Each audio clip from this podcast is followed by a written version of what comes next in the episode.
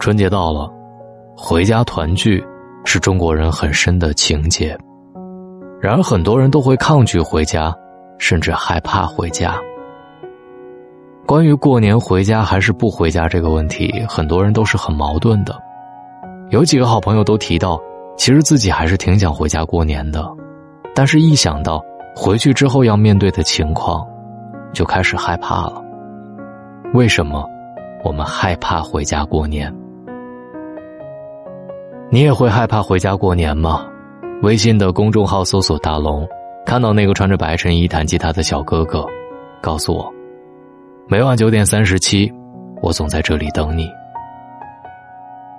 春节回家最怕、最讨厌的事儿，莫过于被安排相亲、被催婚、逼婚了。这可能也是现在过年谈的最多的话题。而中国式的逼婚，更多的是。父母用威胁和暴力的手段强迫子女成婚。微博上看到一位妈妈对女儿的逼婚，女儿不胜其烦，于是将房门反锁。这位妈妈竟然冒着生命危险从八楼的窗户爬进了女儿的房间，只为掷地有声的撂上一句：“无论如何，必须结婚。”婚姻是每个人的人生大事，可是。对于这样的人生大事，很多的年轻男女却不能有自己的意愿，不能有自己的选择。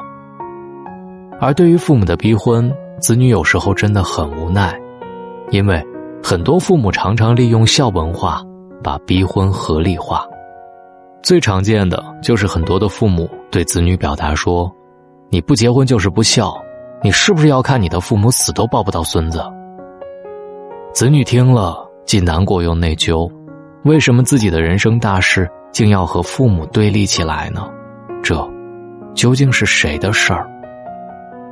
我们很容易因此丧失了边界，子女常常为了表达对父母的爱，也为了让自己不内疚，最后失去了自己的边界。我们害怕过年，也许是过年的时候，边界很容易被入侵。有朋友说，他其实挺想回家过年的，但是不敢回，因为没赚到钱，怕不能好好的报答父母，觉得没脸回家。为什么要有钱才能回家？因为有钱才能体现自己的价值。换句话说，如果没钱，是不是就意味着你在这个家族里面是没有价值的？因为会给家族丢脸。我们活着。不是为了自己，而是为了家族这个集体，是为了家族的面子，为了光宗耀祖。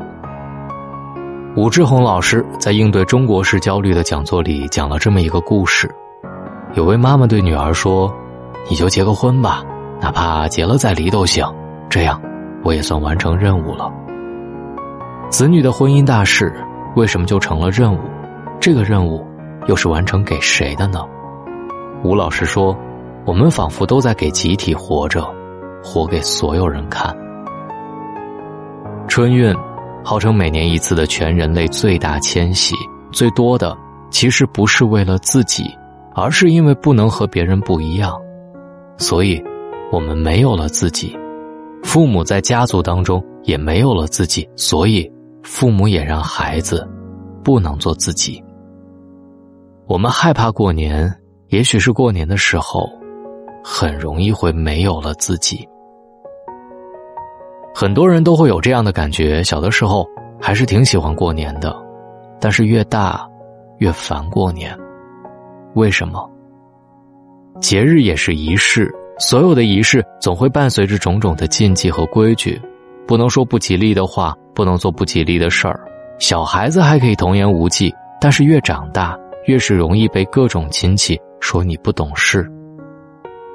这样的节日，越是长大，越是难以感受到生命的欢乐，因为在过年的团聚当中，大家都习惯性的戴上了面具，各路亲戚也是习惯性的以各种标准来审问和评判年轻的一代。有对象没有？没有，那你该找对象了。生娃了没有？没有，你该要一个了。你应该怎么样？不应该怎么样？这些话题就像是春晚一样，固定出现在过年期间的每个场合。这些假装的关怀，就像规矩一样，难以拒绝且容易被扣上不懂事的帽子。过年在很多人看来，不是一个享受轻松的假期，而是一个耗神耗力的年关。这个假期没有放松，只有规矩，所以越长大越觉得孤单，越过年越觉得没有活力。我们害怕过年，也许是过年的时候，生命的活力。都被禁锢了。有位网友说，过年回去最怕听到父母的叹气和抱怨。父母会跟他讲，别人的孩子都如何如何好，工作单位怎么样，找女朋友怎么样，然后再说他如何的不是。他听着非常难受，情绪一来，又不可避免的就发生了争吵。他说。自己并不想和父母争吵，他也试图去理解父母，可父母亲戚总会拿他比较。他说，觉得自己也不差，也可以养活自己，工作也还可以。他真的觉得自己已经足够努力了。可是，为什么他们总是比较，非得拿孩子来比较？他想着自己在外面也很累，也想着回家过年可以一家人开开心心的。可是每次过年，想的就是回家之后要面对各种比较，就不想回家了。这种渴望回家又害怕回家的感觉，就像是考了九十分的孩子，想和父母分享自己的喜悦，结果父母说了一句：“你看，别人都考了一百。”这种典型的中国家庭式泼冷水，真的可以浇灭一个人回家的热情。渴望回家的孩子，不过是想和父母分享爱；不敢回家的孩子，不过是害怕父母不认可。若有爱，外面的辛酸又算什么？不认可，再风光的内心，也是孤独。我们害怕过年，也许是过年的时候，从未得到过认可。常回家看看这首歌，唱了这么多年。这是父母对子女的心声，父母的渴望也是我们社会的主旋律。然而，子女害怕回家过年、不敢回家过年的心声，却一直没有被好好的提出来，也没有很好的被尊重。过年了，回家还是不回家？一个本不是问题的考虑，已经浓缩了亲子关系当中所有问题的症结所在。因为孩子的感受。从小就没有被尊重，孩子从小就得以父母的感受为中心，于是回家过年就成了父母对子女浓缩的感情控制。所以很多人会觉得回家一趟，身累，心更累。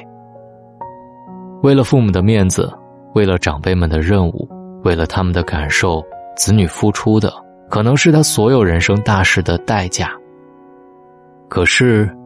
子女自己的人生呢？他们的自我价值呢？他们的存在呢？当这一代人的子女也面临结婚生子的人生大事的时候，他们又是否会像上一辈人一样，在自己的下一代身上去寻求控制感，去完成上一辈给他们布置的任务？团圆本该是一个幸福温馨的日子，也许我们并不是害怕过年。我们害怕的是，在这样一个团聚的日子里，自我被否定，边界被入侵，选择权被剥夺，活力被禁锢，最后，连我们之间的爱也被年岁冲掉。临近新年了，也祝福每个人，无论你回家与否，都能够在新年里得到爱，获得认可和接纳，开启新的人生，活出。自己的生命，无论如何都要对自己说一句：“这一年辛苦了，亲爱的自己。”新年要快乐。今年过年，你回家了吗？你最怕的又是什么？告诉大龙好吗？感谢你在千千万万的主播里选择在今晚听到我。愿你听到我的时候，总能感受到。向上的力量。喜马拉雅搜索“大龙枕边说”或者“大龙的睡前悄悄话”，听完就帮我点赞、转发、加关注，谢谢大家，晚安。